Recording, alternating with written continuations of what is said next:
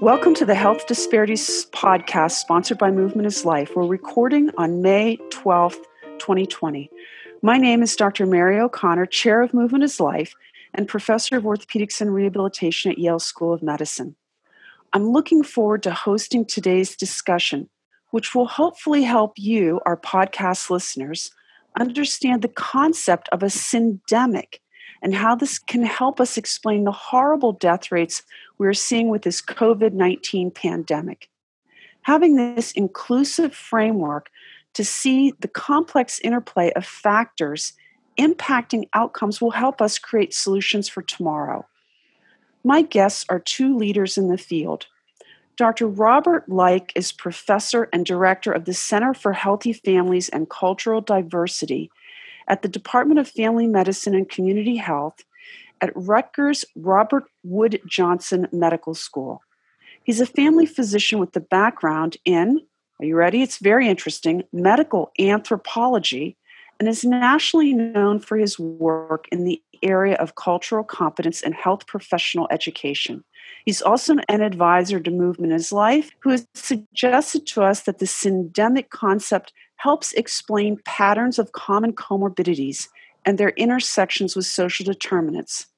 Welcome, Dr. Like. We thank you for your previous contributions to Movement is Life, and we're looking forward to our discussion on syndemics with you today. Well, thank you very much, Dr. O'Connor. It's a, been a privilege and honor to work with you and your colleagues at the Movement is Life caucus in terms of raising awareness about the causes and potential interventions for musculoskeletal health disparities and uh, other inequities. Uh, as we think about this horrendous COVID 19 pandemic, I'm also reminded of a quote uh, from Sir Austin Bradford Hill, who was the pioneer of the randomized clinical trial, who once said, quote, health statistics represent people with the tears wiped off. It's really critical that behind these numbers of people who are dying, who are getting sick, who are becoming disabled, that we understand the stories of individual people, their patient, the patients, family members, colleagues, and others, and we must never lose track of this. So I'm looking forward to our discussion today. Dr. Like, that's so beautiful. Health statistics are patients with the tears wiped off. I'm going to use that. That's very powerful. Our second guest today is Dr. Emily Mendenhall a leading thinker on syndemics, the framework for social determinants of health we're discussing today. Dr. Mendenhall is an, also a medical anthropologist and provost distinguished associate professor at Georgetown University. Her recent book, Rethinking Diabetes Entanglements of Trauma, Poverty, and HIV, invokes hundreds of life histories among low income people living with type 2 diabetes in Chicago, Delhi, Johannesburg, and Nairobi. These case studies investigate how social, cultural, and epidemiological factors shape people's experiences and why we need to take these differences seriously when thinking about what drives diabetes and how it affects the lives of the poor. In 2017, Dr. Mendenhall led a series of articles on syndemics in The Lancet, which was the most frequently downloaded series of that year in that leading British medical journal. Welcome, Dr. Mendenhall. Thank you for joining us and sharing your insights with us today. Thank you. It's a real privilege to spend this time with you. Well, delighted to have both of you with us. So I'm I'm excited to get right into the discussion. Dr. Mendenhall, let's start with some the basic question of what is a syndemic and what is the history of the development of this new paradigm? Well, thank you um, for that question. I think it's really interesting. Um, since the publication of the Lancet series, it um, has kind of bursted into public health and global health, and people are really thinking with it more. If you look over the last 10 years, there's actually been a kind of incremental use of people in public health. And I think that syndemics is a really good example of an idea from critical medical anthropology that is really applicable and that people can use and understand. And it's kind of like anthropology light in some ways and how it's applied, but it brings together these kind of deep theoretical and decades long, centuries long studies. I mean, going all the way back from Edwin Chadwick um, Rudolf Virchow from the 1800s when we're talking about how people are sick and why, and how structurally structural inequalities, structural racism, um, institutional inequalities um, really are fueling why some people are, are sick and others aren't. So these are deep seated um, questions in anthropology that are at the center of a lot of anthropologists' work.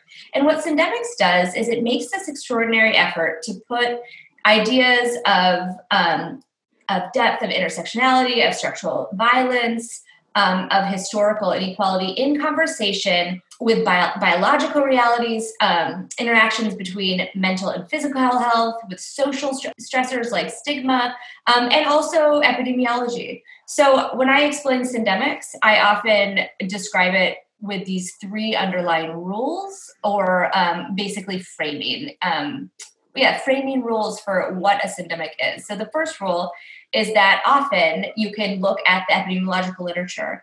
And if you look internationally how people talk about disease, there's been a shift, at least in the funding cycles, in how people think about moving from epidemics to comorbidities and multimorbidities. What syndemics is, is it pushes us to think about the fact that diseases never exist in isolation. And when we talk more about COVID, we can talk more about what that looks like.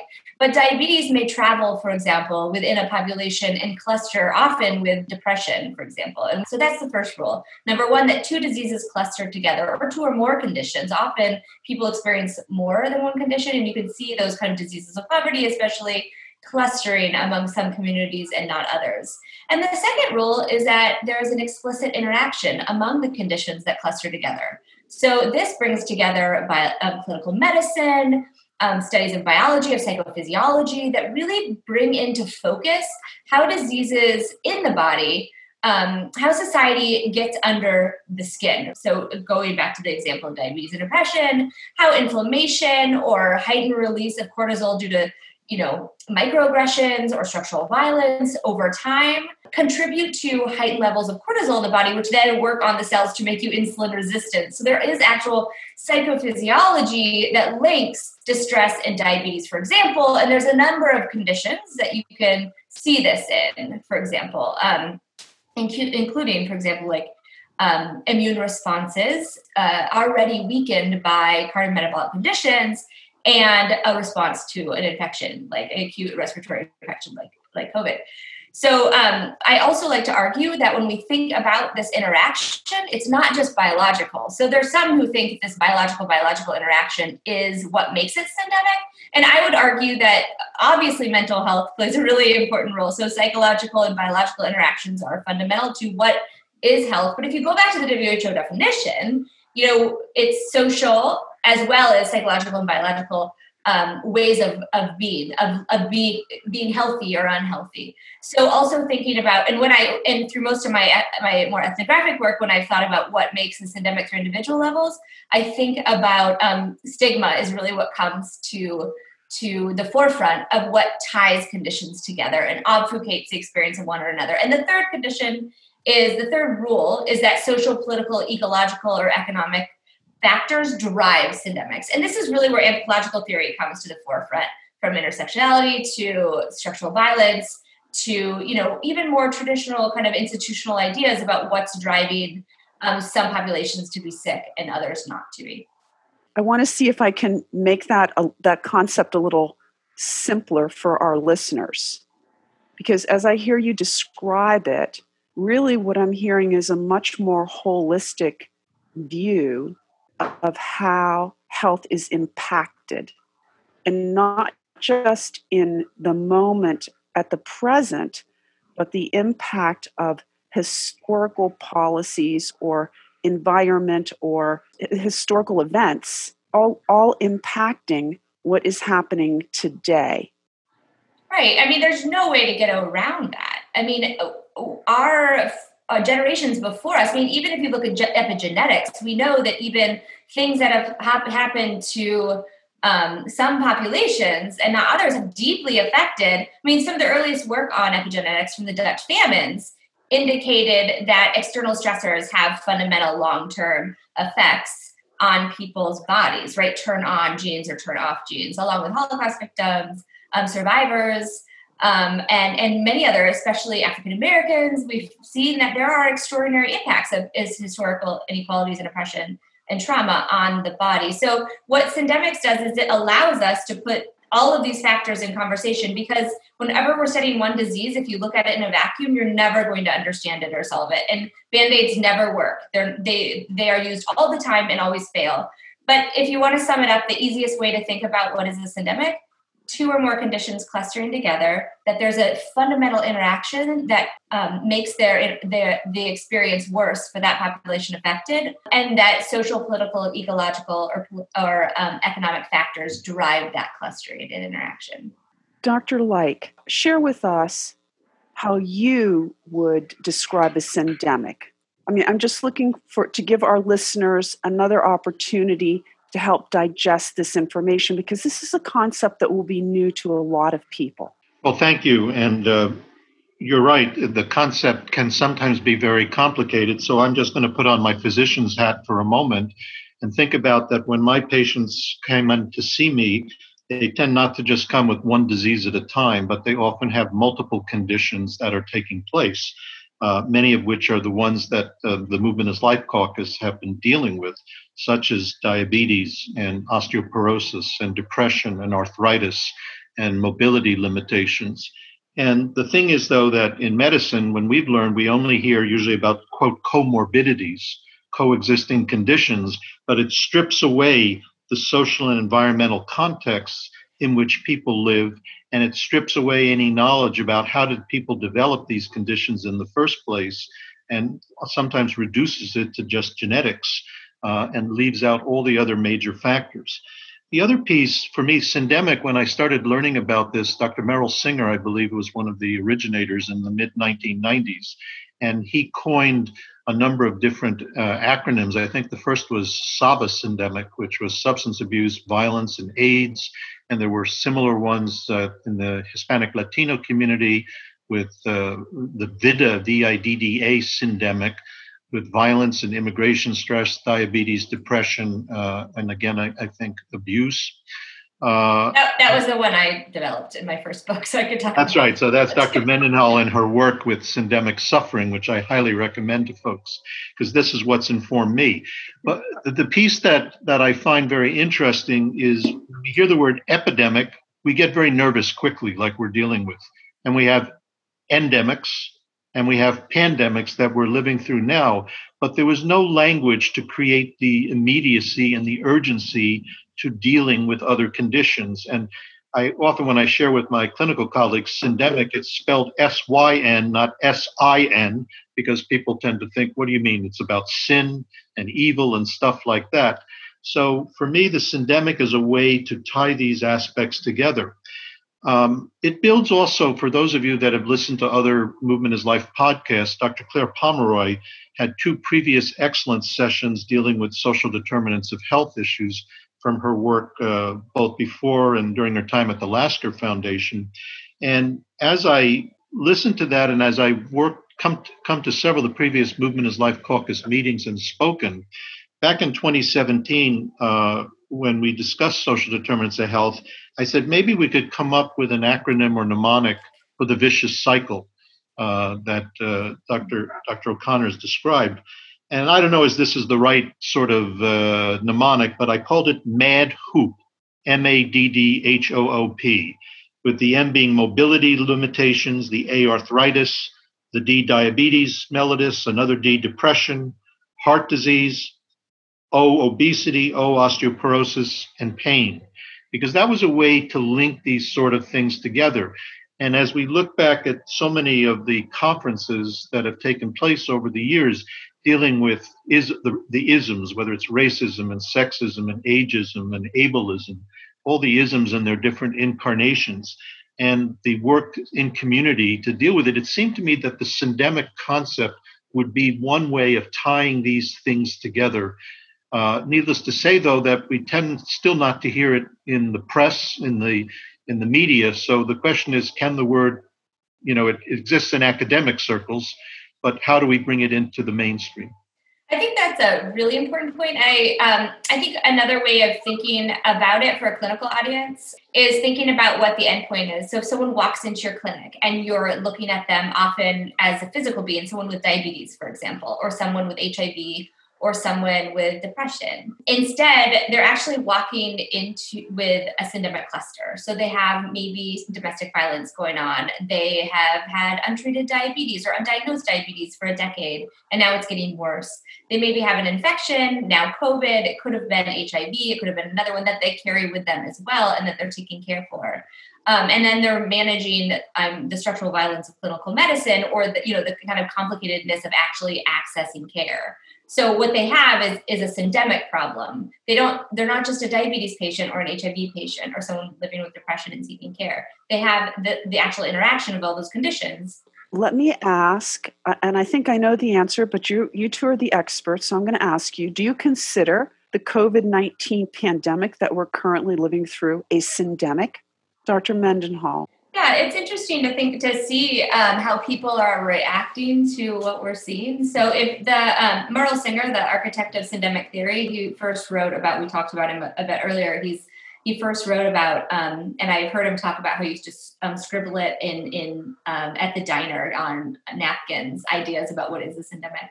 Um, but he was working with HIV because in the early days of the HIV epidemic, he saw that people in the inner city in Hartford who were really affected, who were dying, who were um, struggling with HIV also were struggling with violence and substance abuse. So he said you can't understand HIV without really thinking about these critical interactions of these other conditions. They are what make people sick. This endemic makes people sick.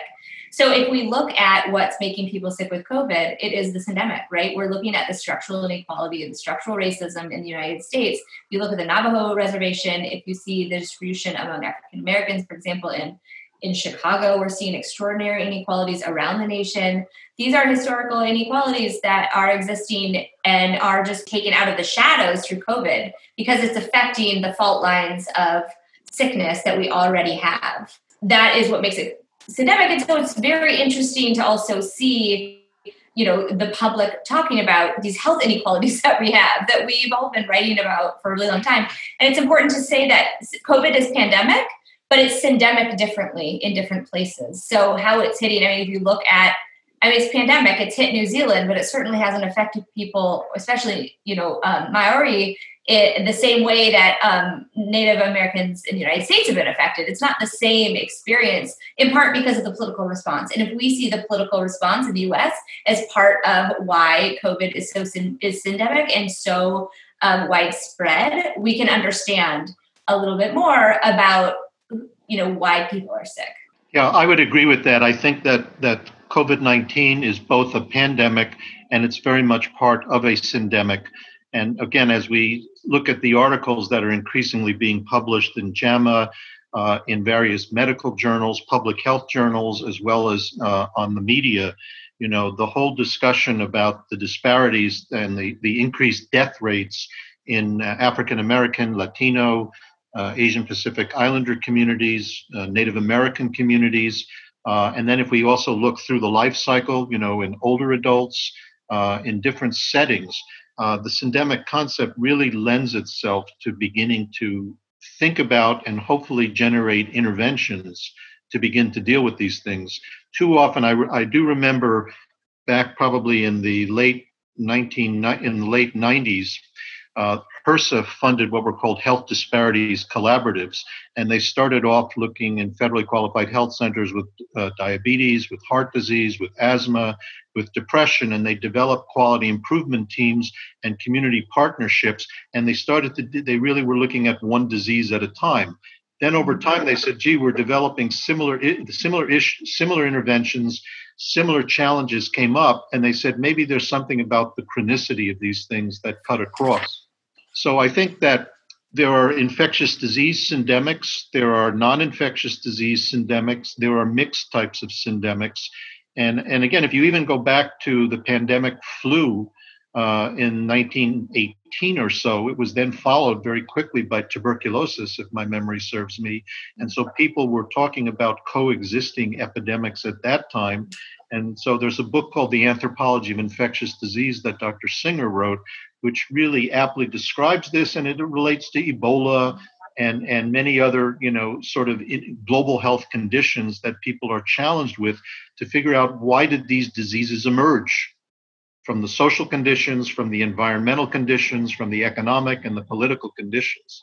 So again i think that the syndemic concept lends itself to the work of movement is life. We completely are aligned uh, that the syndemic concept relates to the work that we're doing at movement is life. And and dr like you already commented on how we look at uh, our vicious cycle where uh, an individual develops, for example, knee pain, they become less active, they're more sedentary, they don't change their eating patterns, so they gain weight. That added weight puts more pressure on the joint, and now they're in a cycle of joint pain that ultimately results in severe arthritis. But what is linked to that immobility and obesity is the development of diabetes, hypertension, heart disease, depression. And I, I, like to use the term that is an equal opportunity employer. Anyone can get trapped in that medical vicious cycle. You could be an affluent white male CEO, you could be a low income woman of color. But we know that women individuals of color and even low income uh, Caucasian rural Americans are far more likely to get trapped in that medical vicious cycle because surrounding that is a ring of social determinants of health, and surrounding that is public and private policy. And we can even put a new ring, outer ring, which would be pandemic or syndemic, because all of these factors impact the patient or the individual at the very center of, of the of the conversation. So I do think it is a fascinating and very appropriate way for us to look at disparities because what we're really trying to accomplish is you know how can we decrease disparities improve health equity and improve the health of people in our communities i want to turn for a minute to how we can apply the concept of, syn- of syndemic in real life medical practice, especially when our doctors and nurses have such limited time with patients. So, how can we screen for and address these social determinants of health that you both have identified as so critical uh, in, the in the syndemic concept? Dr. Like, we'll start with you for this one. Well, you've raised a, a, certainly one of the big challenges for us in clinical practice because, and you as well as an orthopedic surgeon know that in our busy practices, there's a lot going on at multiple levels. Where often one aspect is that much of our work is downstream versus upstream sorts of orientations. Uh, reimbursement is usually, usually for what's called, quote, rescue medicine, versus primary care and preventive and public services. We have a lack of time. We often have competing demands. The clinical focus tends to mainly be on diagnosis and treatment and rehabilitation or palliative and end of life care. Often we have a lack of education of clinicians about sociobehavioral sciences and public health in medical school and residency training. And I can speak, if interested, a little bit more about what's going on to change that. There are also technology issues galore, especially in the wake of COVID 19, as we know, with more places moving to telehealth, telemedicine type services, and whether there's a digital divide in terms of whether people can even access these services, just as we're busy trying to very quickly uh, implement them and doing this in a safe way. Um, now, fortunately, there is a growing interest and activities involved in screening and addressing the social determinants of health. I'll just mention a few initiatives. Uh, CMS has their accountable care communities models, and they've developed screening tools to help find out about social needs that people have.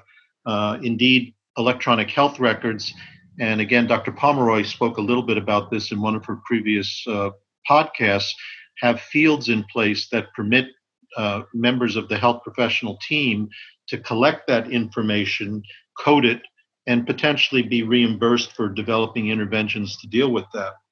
The American Academy of Family Physicians has an excellent uh, thing called the Everyone with ONE capitalized project and a website with all kinds of tools that clinicians can use to begin to elicit social determinants of health. Uh, and then the National Association of Community Health Centers has a tool called PRAPARE, P R A P A R E, which is the protocol for responding to and assessing patients' assets, risks, and experiences. And what some places are doing now is they've also connect the, you know you can do screening but if you don't have any place to refer people it's not a comprehensive system and if you you screen inappropriately there are ethical issues that can arise for trying to collect this information in a in a culturally insensitive way or in a stereotypic way. But in terms of community resources again uh, there's a, uh, a web a, a technology thing called aunt bertha and another one called healthify which permit people to look up zip codes and find out what sorts of social services may be available to help individuals, but being mindful that uh, just because someone is there doesn't mean it's truly accessible, and sometimes these things are not updated completely. Uh, the last thing I'll just mention is in a quick and dirty way, we developed a mnemonic. Uh, if, you, if, you, remember Greek mythology, uh, Theseus uh, was the founder hero of Athens and he fought the Minotaur in a labyrinth. And many of our patients live in a whole labyrinth of challenges relating to their social and economic circumstances. And so the mnemonic is a way that we often will use to teaching our medical students how to elicit social determinants of health. The T stands for transportation issues. How do people travel or not travel to go places? Housing, and in potential instability in different types of housing situations, or even if one is homeless, or if one lives in a nursing home or congregate living or a group home or a prison. Uh, the next E is for education, which can relate to information, literacy, and health literacy, languages that are spoken. Uh, you know, and again, this also relates to the digital divide. There's another E in Theseus, which is about eating and food insecurity, food deserts. Uh, safety is the S for interpersonal abuse, social safety, mental health issues through the life cycle. The E of the next E is the economic situation, which can relate to employment status, insurance coverage, workplace issues. We again know now about the increased COVID infections that have been happening in some meatpacking plants, poultry, and other settings. The U is utilities with electricity, phone, internet, heat, air conditioning. And the last S are social supports. And again, when we think of social and physical distancing and later contact tracing that will need to take place, what are the impacts in terms of how this plays out in communities? So, believe it or not, some years ago, the Theseus mnemonic was used in our medical intensive care unit from some intensivists who were concerned with the fact that patients were being readmitted to the hospitals with diabetic ketoacidosis, with asthma, with respiratory conditions of different sort. And you know, they treat them well in the hospital, but send them out and they'd come back in again. And so they wanted to start finding out are there different social determinants that could be related to their repeat admissions or their longer lengths of stay. And some of that was driven in part for financial reasons, because if people were being readmitted in less than 30 days with heart failure or COPD, and a 3% penalty from CMS, now there's a financial reason to begin to address this. So there are a lot of different aspects to the social determinants piece, uh, but it is challenging to bring into play. Dr. Mendenhall, I would like you to comment on that too.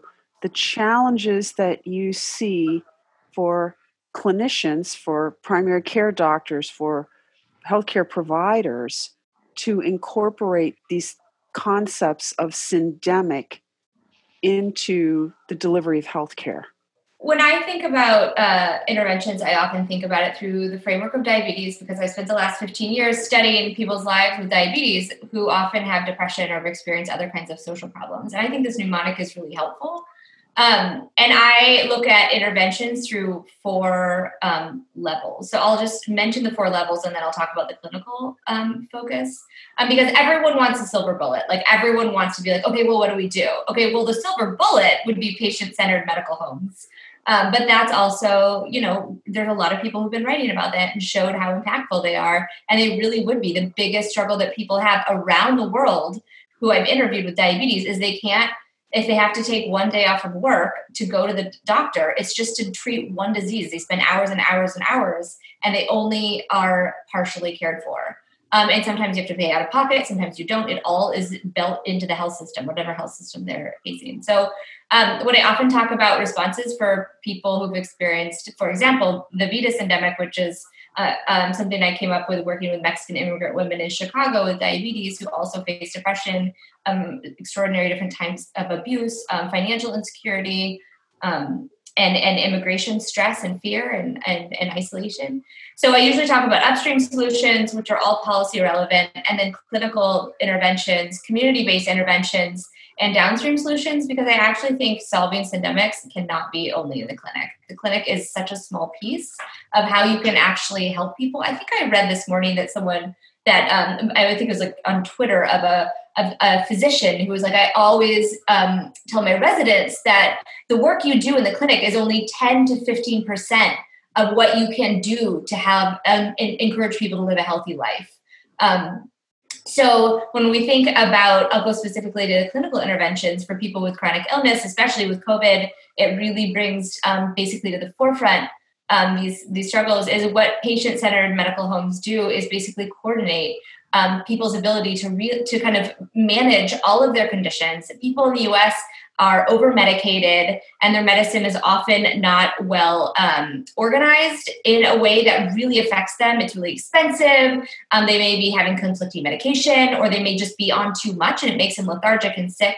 And, and it affects all of these issues like moving or you know following clinical recommendations that don't always make sense culturally for them um, also, and you know, I had my first baby in London, and what blew me away was when I would talk to the general um, practitioners that they would say, because of course I would query them and ask them an anthropologist, so I'd ask them all sorts of other questions unrelated to um, why I was there. But they would say that they were incentivized by keeping people out of the clinic.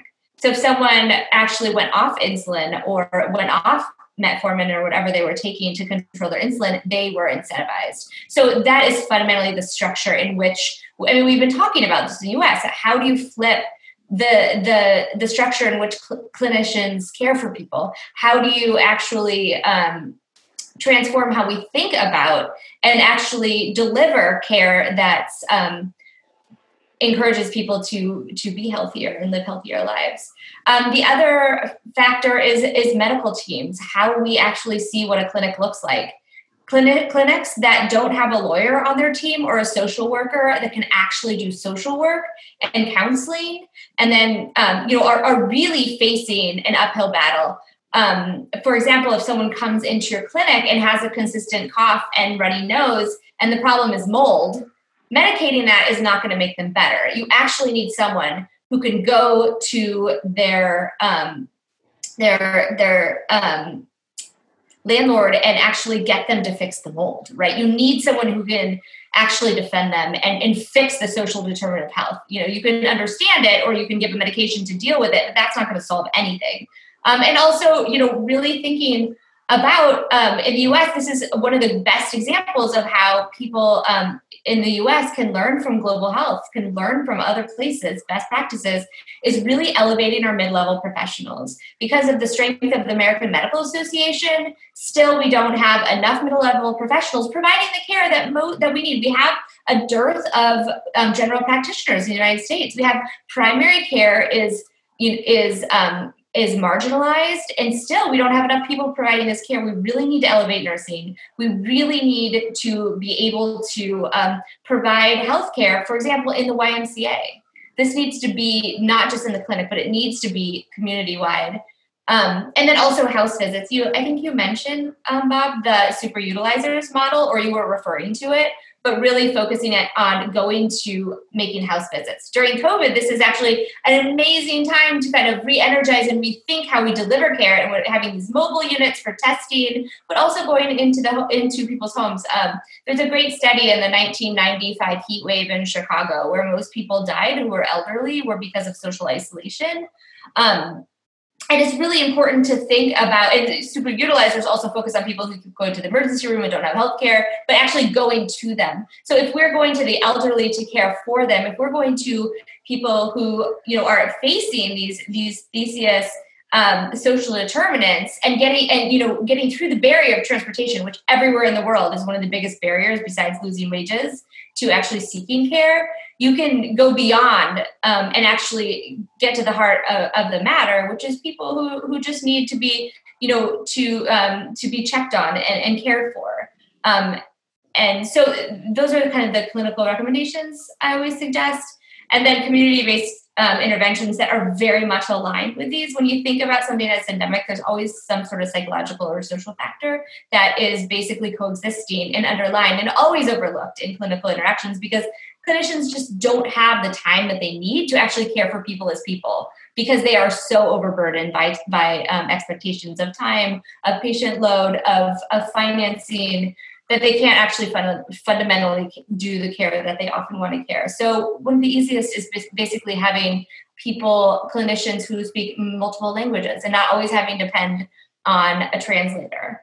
Um, also, um, at community-based interventions are improving access to counselors who speak the language of the patient, um, especially the first language, because sometimes when you speak about deep trauma, for example, um, or stresses in your daily life, it's harder to talk about in your second language and that's very common. And also making house calls, uh, mental health care at community centers, also apps are really impactful um, for getting people the care that they need. And I think that's another thing with COVID that is totally transforming how we're thinking about healthcare and healthcare delivery.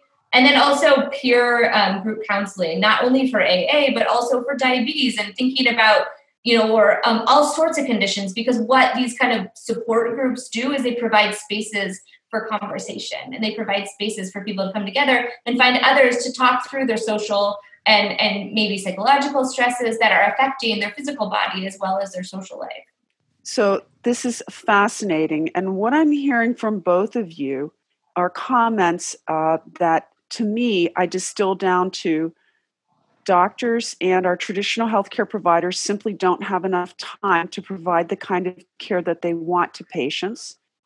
They may not also be skilled in knowing the right questions to ask patients to uncover uh, some of these ch- syndemic challenges that so uh, directly or indirectly impact their health. Um, and we don't have resources aligned.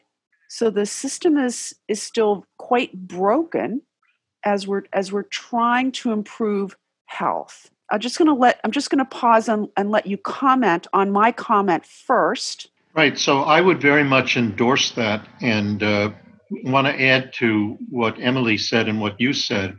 And there's also a conundrum because there are plenty of physicians and nurses and others who say, is it really my responsibility to medicalize social determinants of health? You know, we're already busy enough, we don't have the knowledge and skills. And is there a downside to really taking this on? In fact, there was a controversial op ed in the Wall Street Journal, I think back in the fall, from a, a person who said, teaching about these things in medical school is take us, taking us away from some of the very important things that doctors need to learn about in terms of basic physiology and all that. So he's kind of creating a dichotomy. By the same token, the New England Journal of Medicine has an excellent thing called Case Studies in Social Medicine, which they've now been publishing on a, on a regular basis, which shows how physicians working in teams with others, as Emily mentioned, and talking about how medical home models and other sort of integrated delivery system models can make a difference. And so I really want to endorse the fact that any single practitioner cannot do this by themselves. There's really a need for an expanded interdisciplinary team of healthcare. I would add public health, social service professionals. There are community health workers who are increasingly getting involved in these activities. Emily mentioned medical legal partnerships. So even if we screen for some social determinant of health issues, such as a housing problem or uh, a benefit for somebody who has a child with special needs, we as a clinician may not have the skills to deal with that, whereas there are attorneys who we can work together with. There are even medical accountancy partnerships that are developing. One really fundamental thing, which is also a part of many medical homes, is the idea of creating a patient or family or community advisory council where the input comes from people themselves from diverse backgrounds, from different demographics. So, people of different ages, gender, sexual orientation, race, ethnicity, language, LGBTQ, veterans, deaf and hard of hearing, uh, you know, can all help teach us what we don't know in the industry. And I think the most advanced models, uh, there are places like the Institute for Patient and Family Centered Care, the Planetree Institute, where people themselves are teaching us what we really need to do in a way that matters to them. I would also add to this that um, public libraries are other critical partners as trusted places for information. So we have patients who will leave our office. They can go online. How do they vet different things going on? And so the National Network of Libraries of Medicine actually has done a lot of work in the area of health literacy and cultural competency as a place to creating a safe place for people to gather. Again, this is pre-COVID. Uh, and I think that movement in life, movement is life, has been right out in front with this, with many of the community-based programs dealing with movement, with osteoarthritis, and with these different uh, syndemically connected conditions. What we've not yet been done, and that's why Emily and Merrill Singer's and other people's work in anthropology and social science is important, is bring that science to us. We get the science of biology and you know and and biophysics coming in, but the socio-behavioral sciences are absolutely critical. Uh, finally, uh, even now in New York, there are faith based collaborations that I think are getting off the ground as places where uh, the, the churches, synagogues, mosques, other places can be safe places for doing testing for COVID and potentially linking up for contract tracing. So I think there are many different constituencies that can be brought together, must be brought together, so that it's not just for the, the medical system to do this by themselves. It's just not possible. Yeah, and I'd, I'd say that building off what you said, I think there's actually two ways of looking at this. I think that if you want to provide syndemic care, you have to address both it from the top down and the bottom up, right? So we're talking about the top down. We have to see how fragmented our health system, our health financing is. Number one, we have five or more private health insurance companies per state that are dominating the scene per state. So that fragments them from Virginia to Maryland to Delaware to you know to Iowa to California.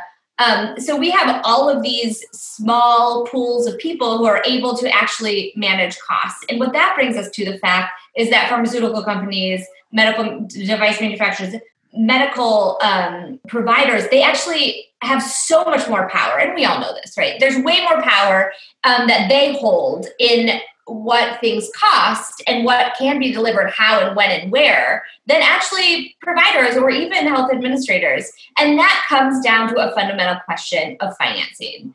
And then we have five different um, federal programs for providing care for people. And those have historical roots and, and a lot of, um, you know, they're really, really fundamental programs. We think of Medicaid, we think of IHS, we think of Medicare, we think of VA, we think of WIC, we think of these programs that are fundamental to care for caring for people. But what happens with this fragmentation? Well, it limits our power to determine how the system itself is structured.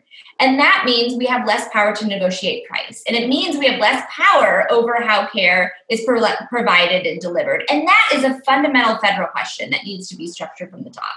And that is what Bernie is pushing. That is what um, Warren is pushing. You know, that is this conversation on Medicare for all. And although I don't think it will end up looking exactly what, you know, like what um, the most idealistic, um, progressive agenda will look like, something has to change. And what COVID has done is it has cracked open all of these extraordinary inequalities that are because of the fragmentation. So I really think this is a moment to learn and hopefully something will change. But on the other side, we have the bottom up issue, which is really how what the thing I was talking about earlier is. So on the one hand, when you ever think about health systems, you think about health financing, and then you uh, think of health provision. So what does that look like? So if you do have a large Medicare for all, you could, you know, probably the U.S. it, it won't be end up being an extraordinary federal program. It'll be some hopefully less fragmented but you know you can decide to go to public or private providers in many countries that even that have a single payer system so what does that look like well communities can design those for themselves right that's often how it is we have private i worked at cook county hospital for a really long for five years you know studying doing research and and and assisting on different programs and doing some translation. And you know that that is an amazing place, first of all. Um, and they do incredibly important work. Um, and it's very different than Georgetown, where I work now in that hospital, right? They have different systems in place and programs. There, there one's a public and what's a what's a private hospital, and those are fundamentally different, which are then fundamentally different from from primary health care centers, right? From community clinics that are doing that solid everyday justice work, social medicine. And, you know, really thinking about how that care is organized and how it's delivered is a fundamental question, but it's fundamentally even different than the financing and getting both bottom up and top down organization, even for clinicians to work together with idealistically with lawyers and social workers who are, who are not just doing paperwork, but also providing counseling. And, you know, having a psychologist on staff who is just there fundamentally every day to care for patients.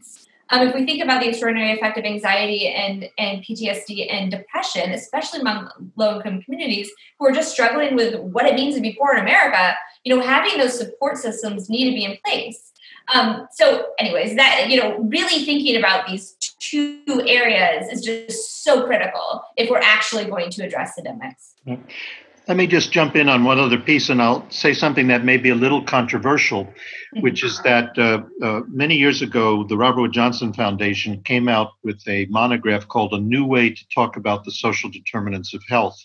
And what they did is they interviewed people on the left and right and the middle of the political spectrum. And we're probably moving a little bit into policy types of things here, which is outside my area of expertise.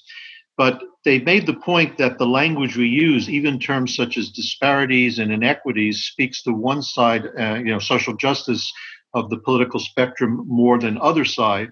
And so they said, what kind of language can we use that will also engage people, you know, who may not support some of the things that uh, Bernie Sanders and Elizabeth Warren and other solutions to things, and also maybe connect with different industries in the corporate sector in other ways, such as opportunity and journey. What are the emotional memes, if you will, that mm-hmm. connect with folks?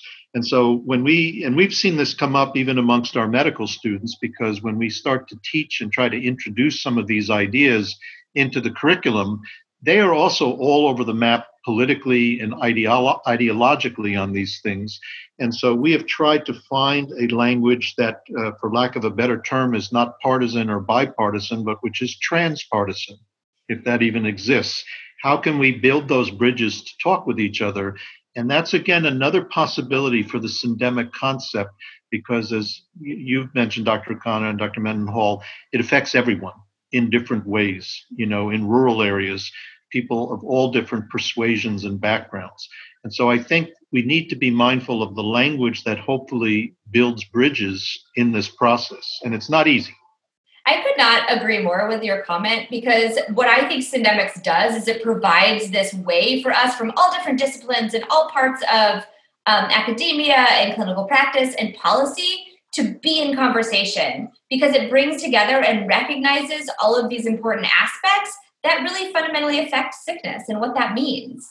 And so I really appreciate that comment.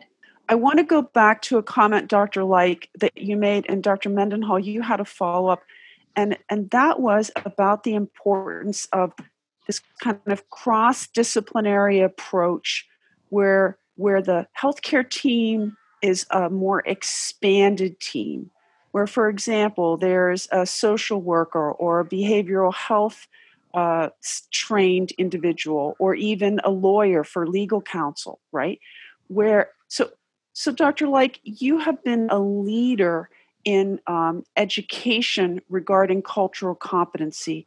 And tell us about how uh, some of that work that you've done support these concepts and, and movement towards cross-disciplinary teams.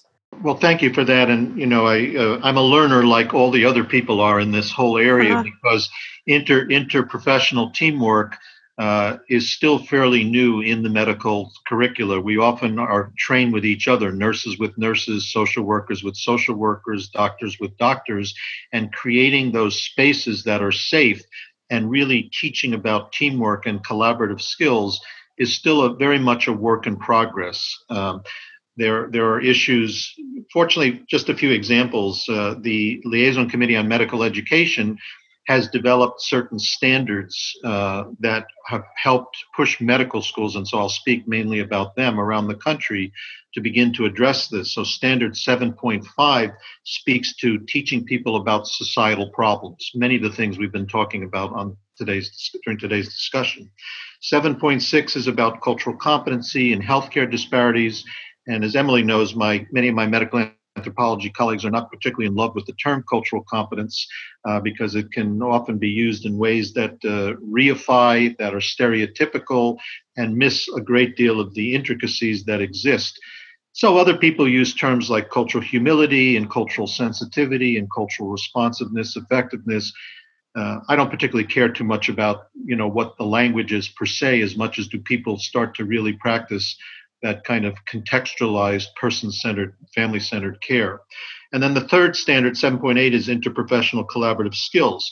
This is also going on with the ACGME, the Accreditation Council for Graduate Medical Education, in their milestones and their clear requirements so that residency training programs are bringing this in, and particularly in the areas relating to quality improvement, patient safety, and high reliability organizations, which are very much dependent on teams if we're going to reduce medical errors, medical mistakes, and communicate better. And so that has been an entry point for some of the teamwork efforts going on.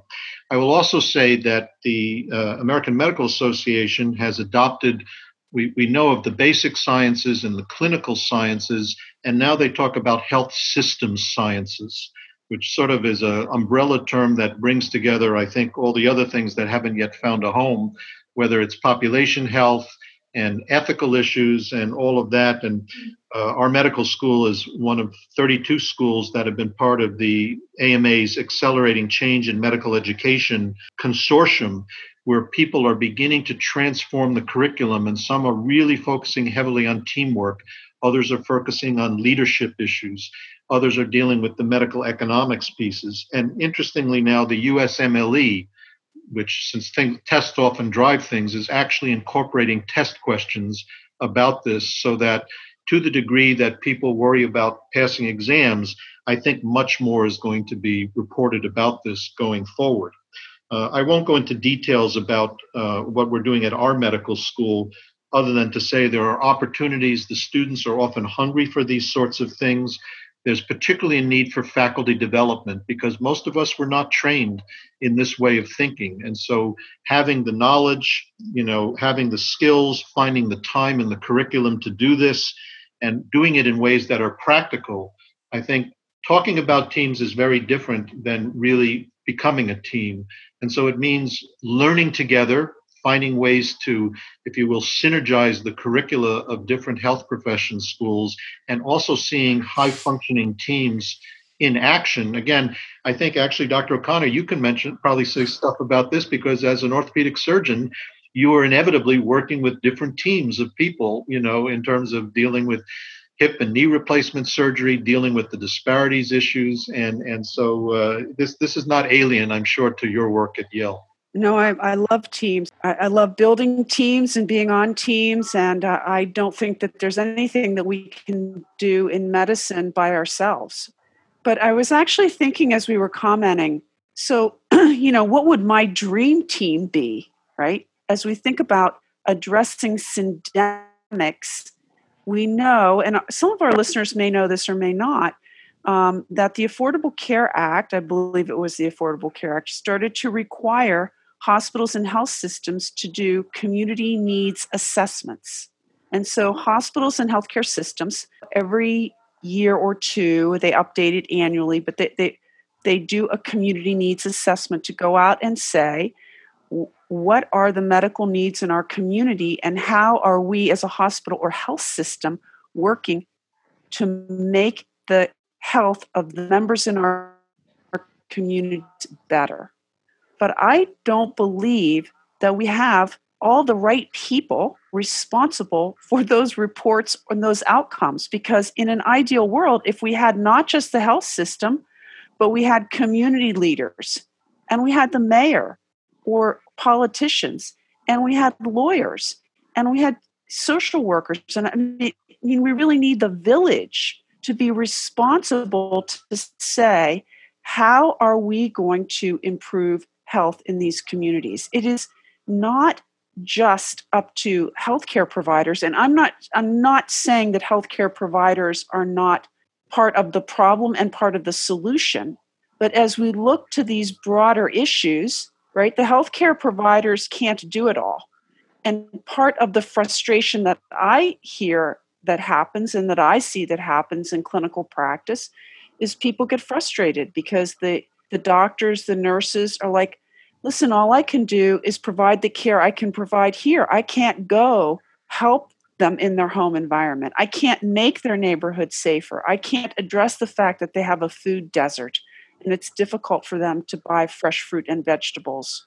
Um, so I think that we need a fundamentally new way of thinking in terms of how we're even addressing these community health needs assessments. So I would just like your comments on that. We'll start with you, Dr. Mendenhall. Yeah, I think that's really important. And I also think, like I mentioned earlier, that it requires this complete rethink on what primary health care is. So there's something that we talk about Medicare for all, we think about healthcare for all. Um, there's a huge movement, decades and decades long, on primary health care for all and what that could mean in the US. And frankly, I think that um, doctors are so expensive and really unnecessary to do a lot of this work. And so having really integrative teams uh, led by nurse practitioners, um, some of the most progressive health professionals I've ever talked to are, are in the nursing program at UNC. They brought me in to consult on syndemics and they are gung ho. They were like, this is what we do. We can create systems and programs that can provide this care. This is what we do. This is our bread and butter. And bringing them out of the clinic, going just getting to the clinic is such a barrier putting them in the community. And you know, one of my favorite ideas is just every YMCA having a primary health care center that has a counselor, a nurse practitioner, some legal counsel on board who are there who can help people maintain their health because YMCAs for me are ways in which we address community health. Why is there not some sort of wellness primary health care um, located in those fundamental systems that are all over the nation already. So really, it's it's you know this is what Paul Farmer says all the time, or the you know Joia Mukherjee at Partners in Health. They're always talking about how we reimagine what's possible, and I really think they're right.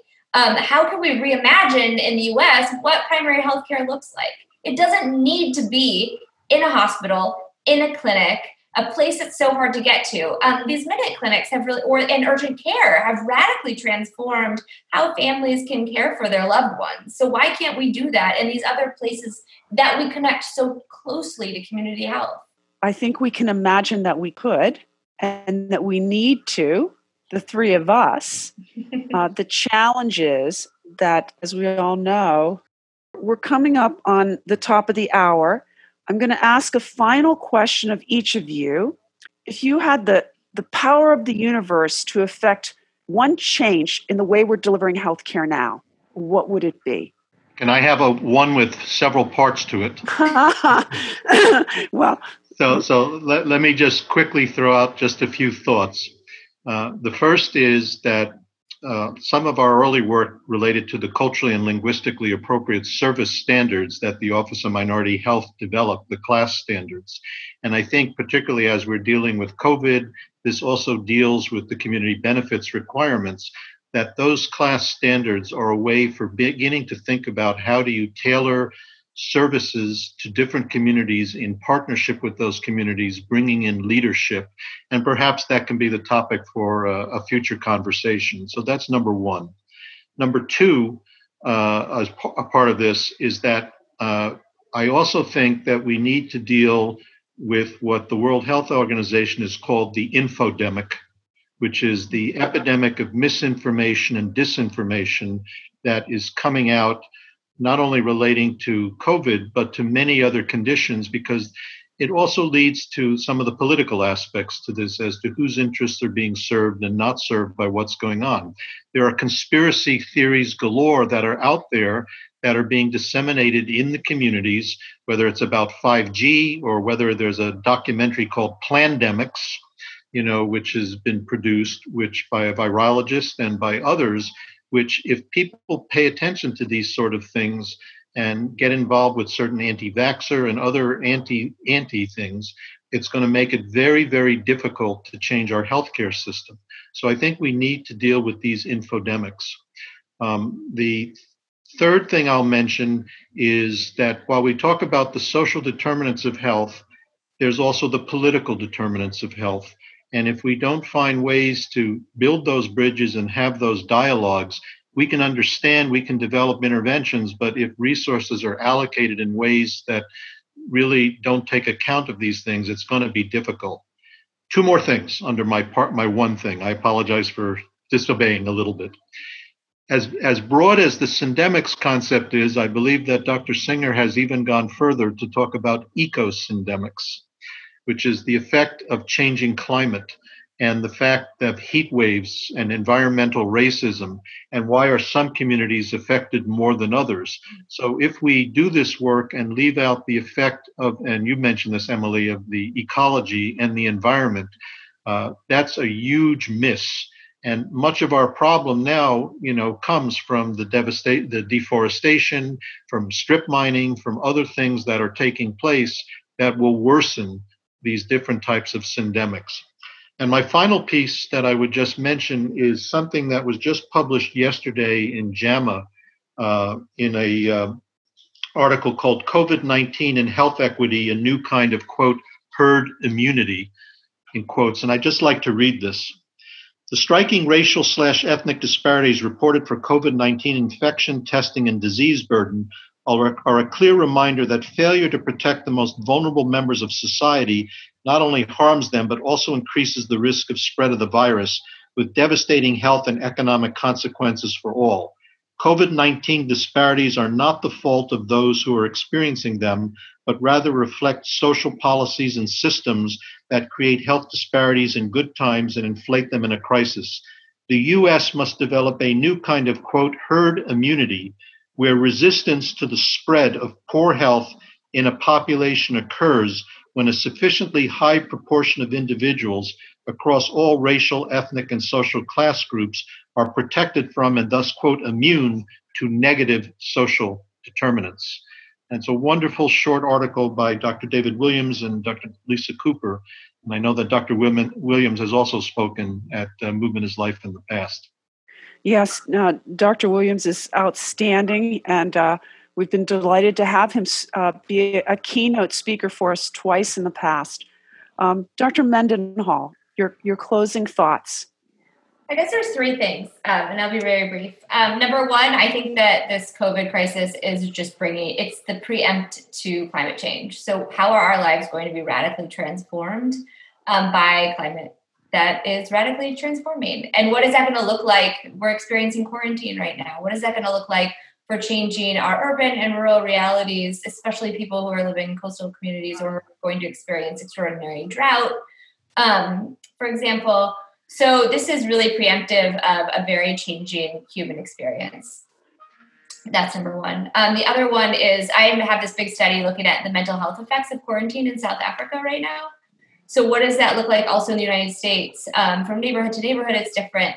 Um, from you know country to country it's different based on what quarantine means because quarantine has meant really different things across the world. Even in the us state to state even city to city in some cases. So um, what does that mean and how does that affect people in positive or negative ways? Now quarantine especially if you don't live with people you feel safe with can be an extraordinary trauma and one of my concerns is how this is going to affect children as they grow up and how they see the world. What does this mean, especially for those children who are living in very unsafe spaces um, and also are missing really important social networks um, from schools, but also socialization during really critical times?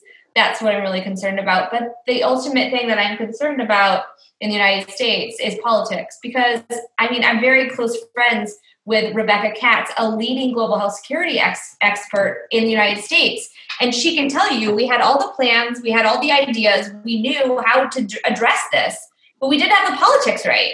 inherently our condition is a problem of politics and we know what to do we have all the research we know what's causing these problems we know the biology we have all of the experts you could possibly need to solve this we don't have the politics right and until we fix the politics of really understanding the problems and creating solutions that are that are real that will actually make an effect and put them in place we will not overcome this condition this this this endemic that is happening in the United States, which is politically driven ultimately.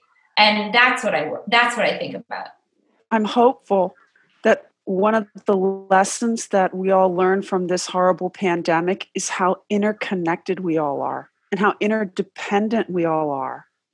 And if we're going to allow communities uh, who are disadvantaged to have such horrible health outcomes, those of us who live in communities uh, that are more affluent, of which I'm blessed to live in a more affluent community, uh, start to recognize that you know we are all our brothers or sisters keeper. At the end of the day, we all need each other to be healthy, and so I'm I'm hopeful that one of the good things that could come out of this horrible syndemic pandemic is really a groundswell of people recognizing that we fundamentally have to address these health equity issues across the broad spectrum uh, from you know political solutions social solutions individual solutions healthcare system solutions so so all right uh, i'm going to close with that because we could just keep going on and on about this topic uh, and we do have to be respectful of our time. So I want to thank our guests for a very engaging discussion and to our audience for listening today. So until next time, everyone, please stay safe and strong and active because movement is life. Thank you. Thank you. Thank you.